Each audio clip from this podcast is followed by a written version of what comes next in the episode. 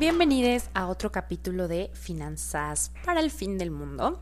Yo soy Sabine Santana y los voy a acompañar, como siempre, por un viaje alrededor de sus finanzas personales con una perspectiva realista, crítica y con sentido social.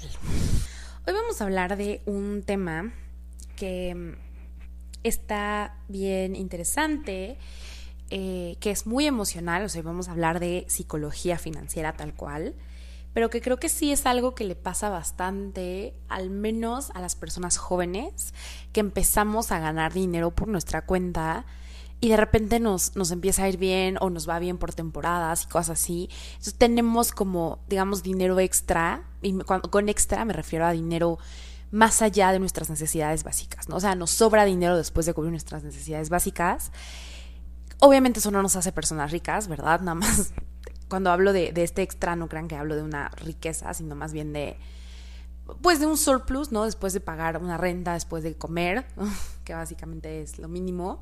Después de eso, como que te queda dinero y obviamente te lo gastas en entretenimiento, en ocio, en educación, en inversión, etcétera, ¿no? Entonces, no estoy diciendo que porque te sobre tantito ser rico, nomás estoy diciendo que normalmente esto es lo que empieza a pasar cuando pasas de ser un estudiante que no tiene ningún tipo de ingreso a trabajar, ¿no? Y si después en el trabajo te va, te va bien, cambias de trabajo, te suben de puesto, whatever, pues empiezas a ganar más dinero, ¿no? Entonces, creo que este es un tema que puede resonar con muchos jóvenes que están en esa situación y que son nuevos o nuevas manejando dinero y, y que de repente no siempre, obviamente, tomamos las mejores decisiones en parte porque no tenemos mucha experiencia tomando decisiones con dinero, pero también porque pues nadie es perfecto y aunque lleves mucho tiempo de experiencia tomando decisiones financieras, siempre puedes hacer cosas, eh, pues no necesariamente malas, pero sí cosas que te, que te hagan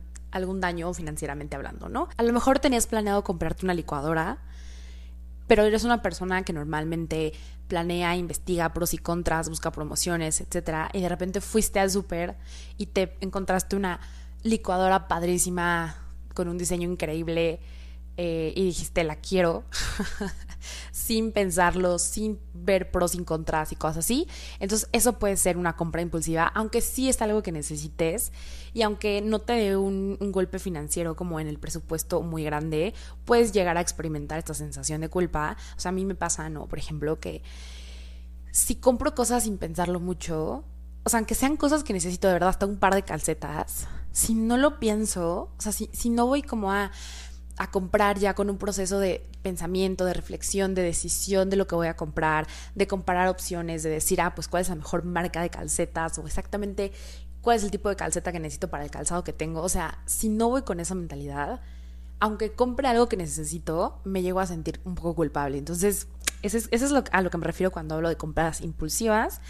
Luego está esta, esta categoría de gastar más de lo planeado, que pues obviamente es muy evidente, ¿no? O sea, tal cual tú tienes un presupuesto de mil pesos para Uber Eats o para pedir comida a domicilio y de repente te das cuenta de que te gastaste dos mil pesos, ¿no? Entonces, este tipo de cosas, de darte cuenta de que te gastaste más dinero de lo que pensabas, te puede llegar a dar cruda. También una salida de antro que tú digas como, ay, me voy a gastar 600, 800 pesos y de repente te das cuenta que ya te despiertas al día siguiente y, y tienes un cargo por dos mil pesos, ¿no? Entonces, ese tipo de compras que que a lo mejor, a, veces sí son impulsivas, a lo mejor en el caso del antro, que se toma en el momento, pero a veces como que simplemente no te das cuenta del acumulado de lo que estás gastando y, y al final pues terminas gastando mucho más dinero, aunque no necesariamente sea un acto impulsivo.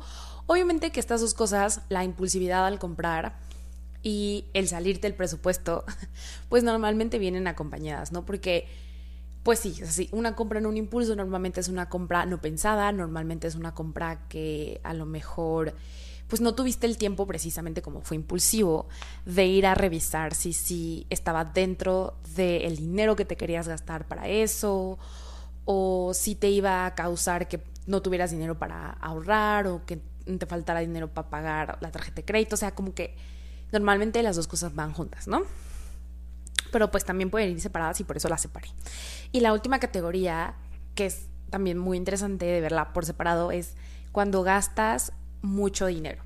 Y a ver, puede ser una compra planeada, o sea, no tiene por qué ser una compra impulsiva, y puede ser una compra que está dentro de tu presupuesto, ¿no? O sea, puede ser una compra que tú puedes hacer, pero simplemente es una compra de una cifra que, es, que a ti se te, se te siente muy grande, ¿no? Entonces empieza ese sentimiento de por qué gasté tanto dinero en algo, aunque sea algo que necesitas, aunque sea algo que a lo mejor no necesariamente necesitas, pero si quieres, por ejemplo, un viaje, ¿no? Pienso, como a lo mejor te quieres ir de viaje y decides como, esta es mi planeación para irme de viaje, ahorras, al final como que te ganas bien y, y, te puedes ir de viaje. Entonces no fue una compra impulsiva, no se salió de tu presupuesto, pero a lo mejor fue una cifra de dinero muy grande.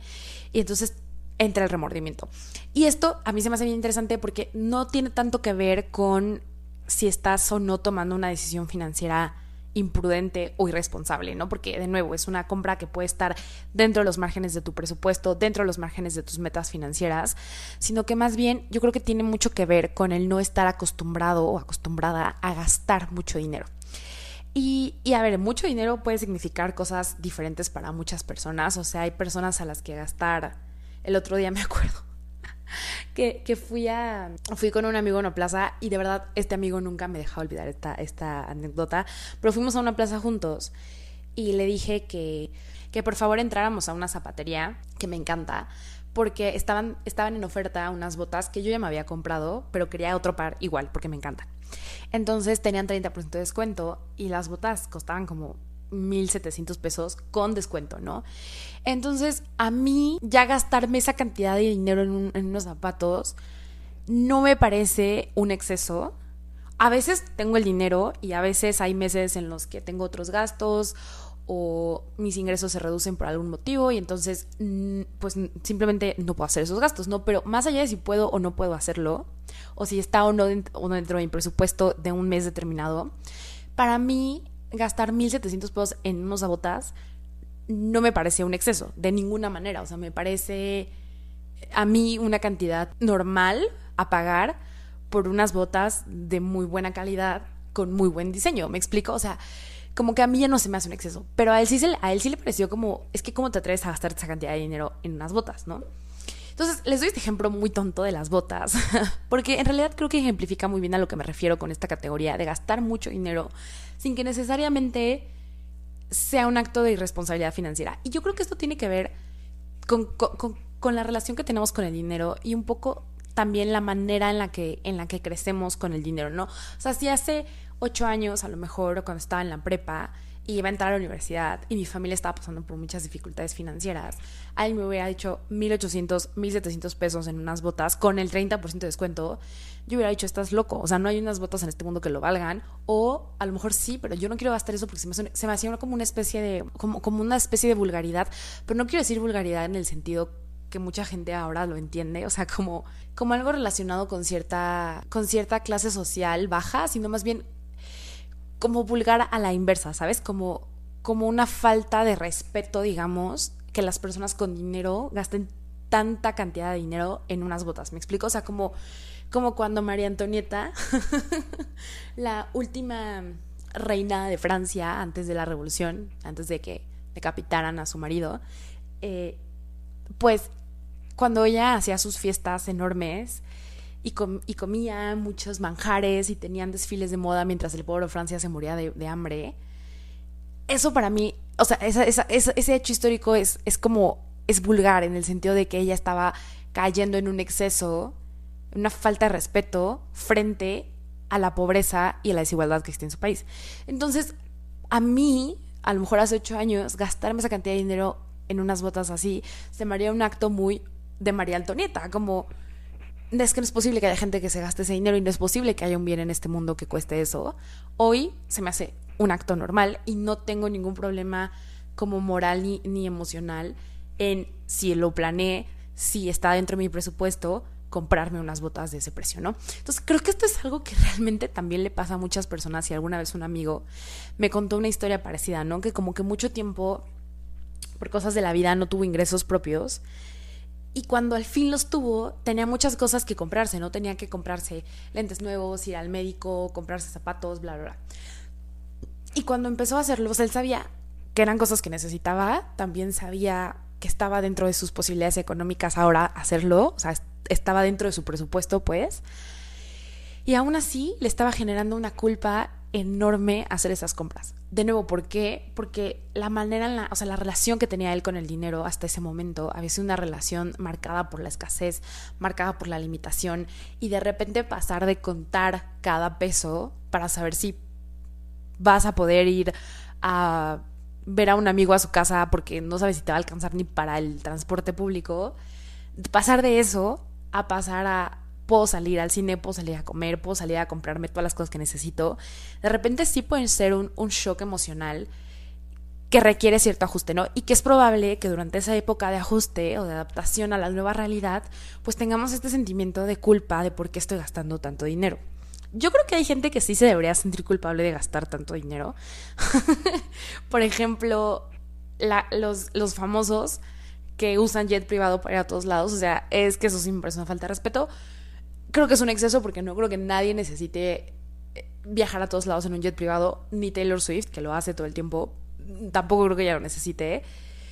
Eh, y además, además de ser un gasto de dinero gigante, pues también es un acto de contaminación ambiental. Pero bueno, eso dejado un poco de lado, como que justo, sí siento que hay cierto, o sea, ya unos extremos, pero estoy hablando de extremos el 1% más rico del mundo, me explico. O sea, ese 1% más rico del mundo estoy segura de que gasten cosas que son completamente injustificables, ¿no? De ahí en fuera, creo que normalmente las clases bajas y medias eh, y altas bajas, ¿no? Porque es que luego dicen clase alta y digo, a ver, o sea, pero es que no es lo mismo el señor que tiene cuatro ferreterías en el centro de la Ciudad de México, que por eso tiene, por eso es clase alta, según ustedes, a Carlos Slim, ya sabes, o sea, como que no es, no es la misma categoría. Pero bueno, la gente muy, muy rica creo que sí tiene gastos injustificables.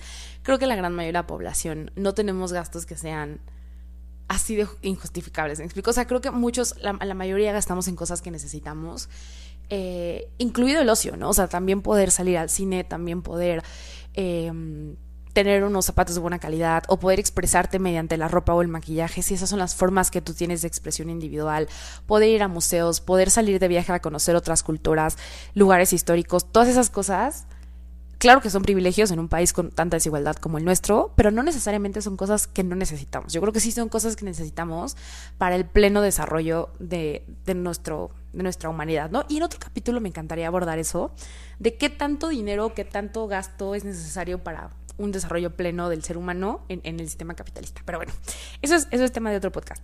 Ahorita vamos a seguir con este tema de la cruda financiera, ¿no? Entonces, la cruda financiera, así como tiene varias categorías en las que la, la dividí, de compras impulsivas, gastar más de lo planeado o gastar demasiado dinero, también tiene diferentes orígenes, ¿no? Como les decía, uno de ellos puede ser este sentimiento de que, que no nos lo merecemos, no, que no nos merecemos gastar tanto dinero, o simplemente como el que se nos hace un exceso de repente gastar cierta cantidad de dinero cuando antes no estábamos acostumbrados a hacerlo, ¿no?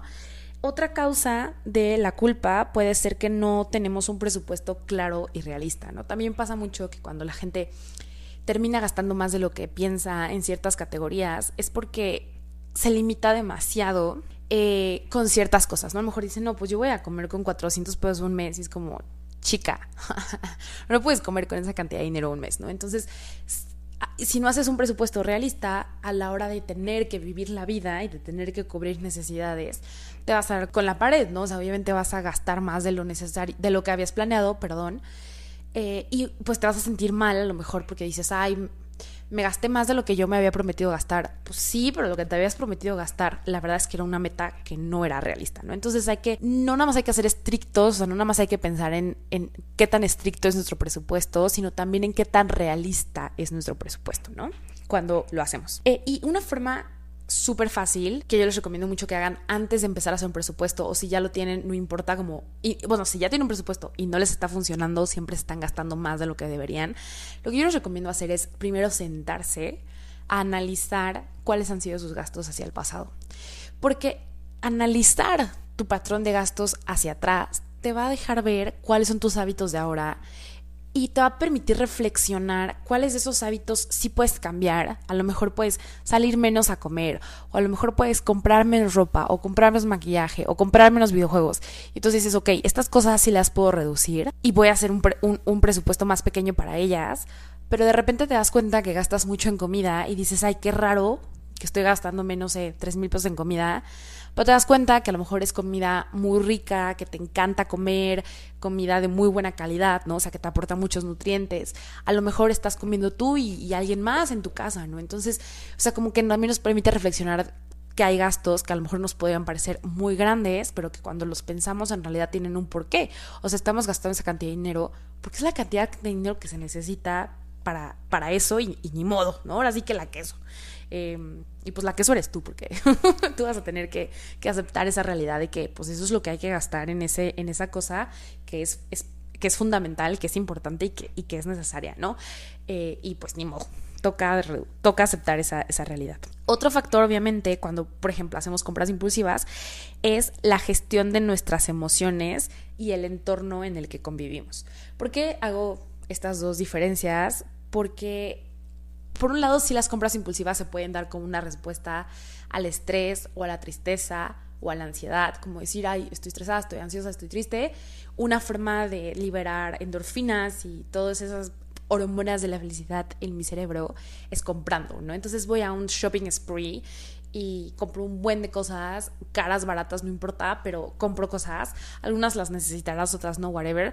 Pero el chiste es comprar, ¿no? Entonces, obviamente el acto de comprar produce endorfinas y esto está comprobado por la ciencia que a la gente a la que nos gusta comprar, yo incluida, pues obviamente comprar muchas cosas es como wow, y llegar a tu casa y abrir las cajas y ver todo, es como ay, qué emoción y te hace sentir feliz, ¿no? Y también hay un discurso muy capitalista en el cual se nos dice que el consumo es lo que nos es lo que nos va a traer felicidad, ¿no? O sea, a mí de verdad me y creo que a todos nos ha llegado a pasar de que de repente vemos algo, una vacación, un aparato electrónico, un artículo de vestimenta y decimos, si yo comprara eso, mi vida cambiaría, ¿no? eh, por ejemplo, a mí me pasó, la última vez que me pasó muy, muy fuerte y que fue horrible. Bueno, que, que o sea, a ver, sí, sí, sí es horrible porque es, es difícil lidiar con el sentimiento. Fue con unos vestidos que me encantan, así que son unos vestidos como de todos, todos sus vestidos son como transparentes, pero como con color. Entonces te tienes que poner como un vestidito abajo o algo así. Entonces te pones un fondo y luego te pones el vestido encima y son vestidos enormes, grandes, largos, que como me encantan y tienen como colores super vivos como rosa, azul, algún negro brillante y tienen olanes y tienen volumen y tienen corazones y esas cosas a mí me fascinan, ¿no? Entonces ha sido durísimo lidiar con eso las últimas semanas porque yo lo veo y digo como no, es que si, o sea, mi, mi cabeza piensa en automático, si yo tuviera ese vestido, no hombre, o sea, yo sería la más feliz porque yo me vería como la mujer más bonita de la cuadra, de donde sea que esté, porque obviamente ese me va a ver espectacular y me voy a sentir súper feliz y me voy a sentir súper segura y voy a ser súper sexy, voy a ser súper simpática. O sea, le empiezas a atribuir un montón de cosas a un objeto de consumo, ¿no? Y pues así le pasa a todo el mundo con ciertas cosas, ¿no? Entonces también esos sentimientos de pensar que de alguna manera tu vida va a cambiar o ciertos aspectos mucho más profundos de tu vida van a mejorar si tuvieras esa freidora de aire o si tuvieras esos tenis para ir al gym o si tuvieras ese vestido para salir y sentirte maravillosa, pues hace que nos sintamos felices cuando compramos, ¿no? Entonces también muchas personas hacen compras impulsivas o hacemos compras impulsivas en una búsqueda de felicidad, ¿no? De, de, de tener un mecanismo para liberar esas endorfinas y eso es a través de la compra, ¿no? Pero también muchas veces las compras impulsivas se dan en un entorno en el que existen presiones sociales, por ejemplo, imagínate que estás en el antro y en el ejemplo de hace rato tú llevas un presupuesto de 800 pesos, pero la gente está tomando mucho, está pidiendo tragos caros y entonces empiezas a sentir que no es que no puedes decir que no. Y obviamente eso, eso depende mucho de las personas con las que estés, ¿no? Si estás, si estás con personas que te dan confianza, ya sea porque las conoces desde hace mucho tiempo o porque han construido confianza contigo, a lo mejor vas a decir, sí puedo decir que no y voy a decir que no y sé que nadie se va a burlar de mí y sé que no va a pasar nada y no va a tener ninguna consecuencia. Pero si estás en un entorno en el que no te sientes con esa confianza por la razón que sea, pues vas a, a verte un poco justo orillado, orillada a sentir la necesidad de tener que decir que sí, ¿no? Y entonces esa es una compra impulsiva que en ese momento dices como, ay, pues, pues va, ¿no? O sea, sí, sí lo pago, ahí a ver cómo le hago. Y pues después te das cuenta que cometiste un error financiero. Entonces, por eso también es importante cuidar con quienes salimos o cuidar la manera en la que hablamos de dinero con las personas con las que convivimos, ¿no? O sea, empezar a hablar de dinero con nuestra familia, nuestra pareja, nuestros amigos e incluso nuestros colegas del trabajo es bien importante para evitar sentir que, o que alguien sienta, ¿no? Que, porque incluso también nosotros podemos ser los que están haciendo sentir a otra persona que está obligado u obligada a decir que sí a ciertos gastos que en realidad pues no quiere o no puede hacer, ¿no? Y bueno, ahora que ya hablamos de todo esto, vamos a pasar a unos tips para evitar la cruda financiera, o sea, para no llegar ni siquiera a sentirnos así. Y estos son consejos muy prácticos. El primero tiene que ver con la planeación. Establece un presupuesto realista, como les decía. Llevar un registro detallado de tus ingresos y gastos para empezar, como les decía, hacia el pasado, te va a permitir tener un panorama más claro de tus finanzas. Entonces vas a definir cuánto puedes gastar en diferentes categorías y vas a intentar respetar esos límites. Si nunca has hecho un presupuesto, a lo mejor al principio se te hace más difícil empezar a seguirlo, por eso digo intentar seguirlo. También, aunque seas, ya lleves muchos años siguiendo un presupuesto, pues la vida cambia, ¿no? Entonces de repente nuestras, nuestros, nuestras rutinas cambian, nuestros gustos cambian y puede que en algunos momentos te quedes por encima o por debajo del presupuesto. Entonces ahí siempre hay que ir buscándole un equilibrio. El presupuesto no es un monolito ahí que se va a quedar en el tiempo fosilizado, sino que es una herramienta flexible y dinámica que tiene que ir evolucionando con nosotros y con las circunstancias en las que vivimos. Entonces, establecer un presupuesto realista, flexible, y que se vaya adaptando a nuestras circunstancias de vida definitivamente es el primer paso para evitar la culpa financiera. Otro tip súper práctico es usar la regla de las 24 horas. Esta me encanta. Yo la extiendo, la verdad. O sea, la regla de las 24 horas lo que te dice es, antes de realizar una compra significativa, o sea, de nuevo, significativa puede significar diferentes cosas para diferentes personas. A lo mejor yo, si voy a gastar más de 250 pesos, ya me la empiezo a pensar. A lo mejor alguien dice, no, pues yo más de 100 pesos. O alguien dice, no, pues yo más de 1000.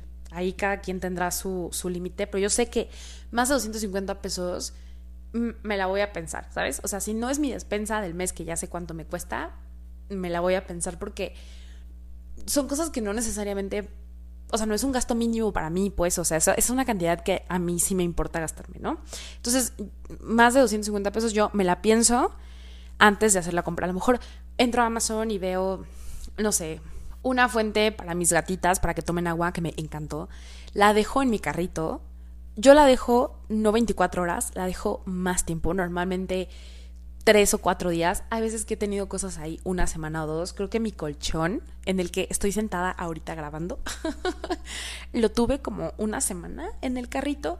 Eh, o sea, que, que, era una cama que necesitaba, pues, y que también estaba dentro del presupuesto, pero pero yo trato de poner las cosas como on hold, ya sabes. Entonces, esto es especialmente importante cuando son compras no planeadas. O sea, si tú ya te diste cuenta que estás a punto de comprar algo que no tenías pensado, nomás dite, ok, ¿sabes qué? Mejor lo voy a poner en pausa, me voy a esperar al menos 24 horas, pueden ser 48, 72, puede ser una semana, puede ser un mes. Tampoco te, te eches un año, ¿verdad? A menos que vayas a invertir en una casa, pero normalmente compras ahí chiquitas y medianas, pues yo creo que un mes está perfecto. Entonces te esperas y eso te da el tiempo, uno, de pensar si realmente lo necesitas o no. Si realmente, a lo mejor no lo necesitas, pero sí lo quieres mucho y de verdad dices como, ay, pero es que de verdad sí trabajo mucho para esto, de verdad sí me merezco ser feliz y de verdad creo que esto sí me va a hacer muy, muy feliz. Ok, está bien, ¿no? Ya, cómpratelo pero también te da el tiempo de otras cosas. Por ejemplo, te da el tiempo de ir a tu casa o de sacar el celular y revisar tu presupuesto y darte cuenta de si puedes o no comprarlo dadas las cifras de tu presupuesto.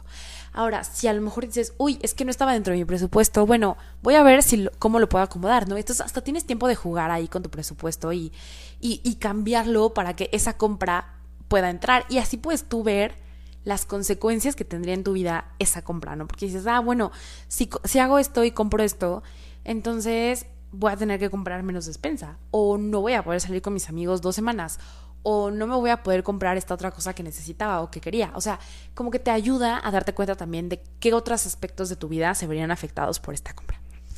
Y otra cosa que te permite hacer, que también es muy importante, es buscar descuentos o promociones. A lo mejor tú ya dijiste, ok, sí lo necesito, sí lo quiero, eh, sí lo puedo comprar, si hago unos cambios aquí en mi presupuesto, es un precio que estoy dispuesta a pagar. Ahora vas a investigar no nada más, eh, no sé, esa licuadora padrísima que viste en Liverpool, sino que te vas a meter a ver en cuánto la venden en Sears, en Sanborns, en Amazon, en Palacio de Hierro. O sea, te vas a ir a tiendas departamentales, a, tiendas online y vas a ver cuánto cuestan. Y a lo mejor te sale que en otra tienda van a tener una venta especial de electrodomésticos en un mes. Oye, pues te esperas un mes y mejor vas a la venta especial de electrodomésticos en esa otra tienda. O sea, no nada más es, para que dejes de comprar, que ese es obviamente el primer, el primer objetivo, ¿no? Disminuir las compras impulsivas, sino que incluso si vas a hacer una compra que puede o no ser impulsiva o puede o no ser necesaria, al menos te des tiempo de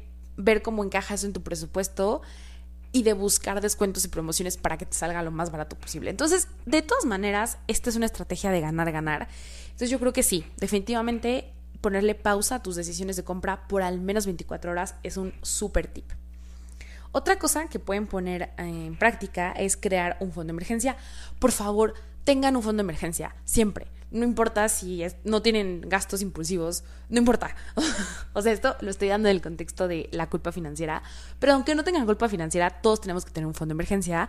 Pero también es muy útil para este tema en particular, porque tener un colchoncito de dinero para situaciones inesperadas también nos va a ayudar a sentirnos más seguros y a reducir la posibilidad de arrepentirnos terriblemente de nuestros gastos. Entonces, a ver, o sea, si tú tienes un fondo de emergencias y haces una compra impulsiva o una compra que se sale de tu presupuesto, al menos vas a poder tener la seguridad de que tienes un fondo de emergencia del que puedes sacar el dinero para reponerte de esa compra.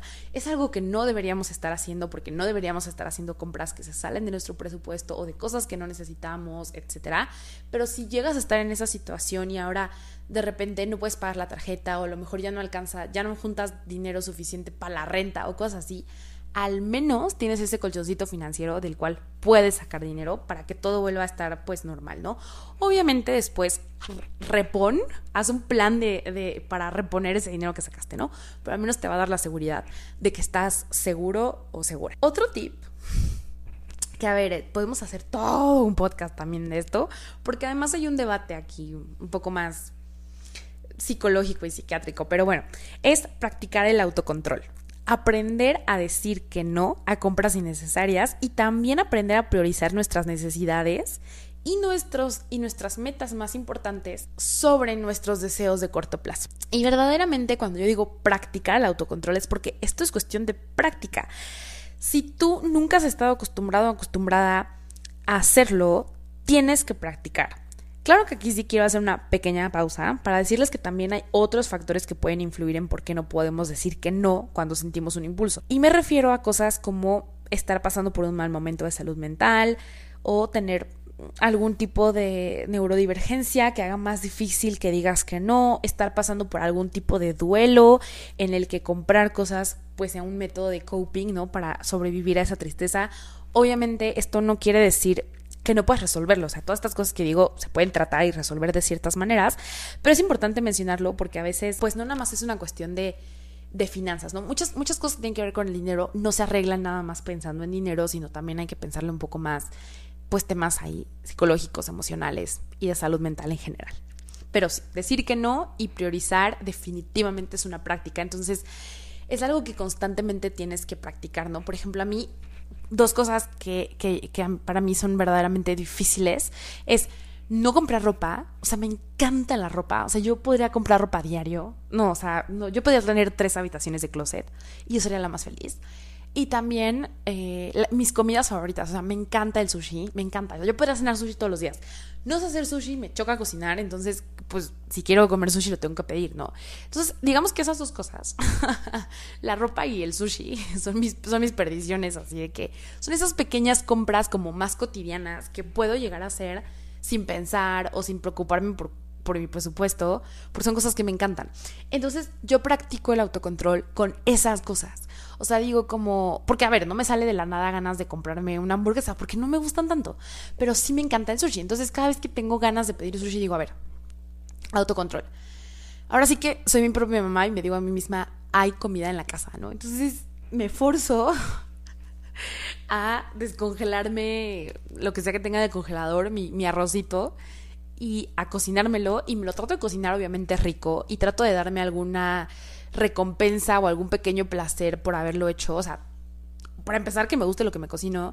Pero también digo, oye, ¿sabes qué? Ok, no te pediste tu sushi, pero sí me encantaría acompañar este maravillosa plato de pasta con un muy buen pan. Entonces bajo y me compro un baguette chiquito que me va a costar un octavo de lo que me iba a costar el sushi, ¿no? Entonces, a lo mejor sí me doy pequeños premios o digo, bueno, ya que no desayuné en este restaurante super fancy, sí me voy a hacer el café más rico del mundo. O sea, lo más rico que me pueda salir un café aquí en mi casa para, digamos, recompensarme o darme ese placer que yo estaba buscando en salir a desayunar afuera, ¿no?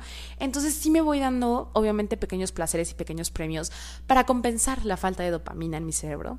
que en general, en general yo tengo un problema, amigas. O sea, yo creo que, yo creo que soy una persona con poca dopamina en el cerebro y poca serotonina. Eh, y, creo que mi psiquiatra está de acuerdo. Pero bueno, el punto es ese, ¿no? Como, como si es una práctica constante de buscar mecanismos de cómo compensar el no estar comprando o el no estar consumiendo cosas. Y pues eso es, es una práctica y no queda de otra más que tal cual practicarla.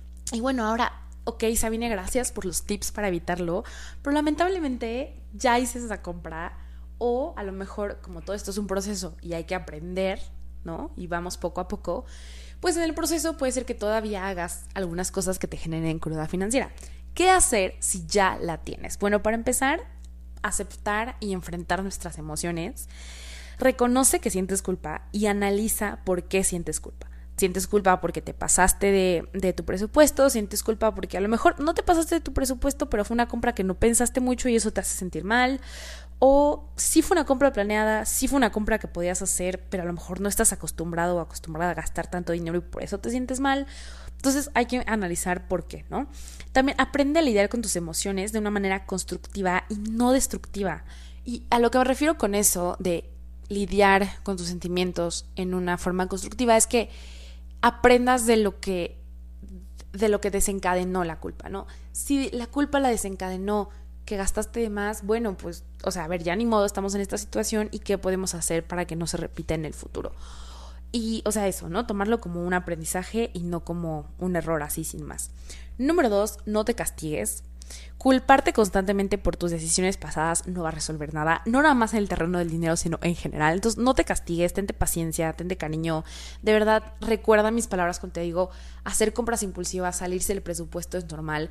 También es normal eh, sentirse culpable cuando hacemos gastos grandes te mereces hacer gastos grandes cuando es necesario, te mereces tener una buena calidad de vida, te mereces salir con tus amigos, te mereces irte de vacaciones. O sea, si tu caso es que la culpa se genera por gastar dinero que no estás acostumbrada, te voy a decir desde aquí, todos nos merecemos una calidad de vida muy buena y todos nos merecemos ser felices y todos nos merecemos conocer un chorro de lugares en el mundo y vestirnos bonito y tener zapatos cómodos y vivir en un lugar digno. O sea, todos nos merecemos lo mejor en el mundo. Entonces, si estás sintiendo culpa por ahí, Recuerda, recuerda mis palabras, ¿no? Pero por favor, no te castigues. Tres, haz un plan de recuperación. Si tu caso fue más bien que gastaste de más, pues diseña un plan para ajustar tus finanzas y corregir los desequilibrios que se causaron por esos gastos excesivos. Y cuatro, busca apoyo. Comparte tus preocupaciones financieras con alguien de confianza, con un amigo, con familia, para obtener apoyo y también, pues, consejos, ¿no? Pero, pero sobre todo apoyo, que alguien te diga como,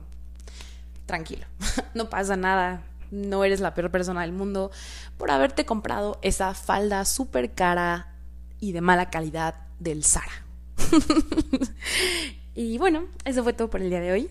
Espero que este podcast les haya sido muy útil, que les ayude a gestionar de mejor manera la culpa financiera y también evitarla, por supuesto. Eh, y bueno, yo soy Sabine Santana y los espero en el próximo capítulo de Finanzas para el fin del mundo.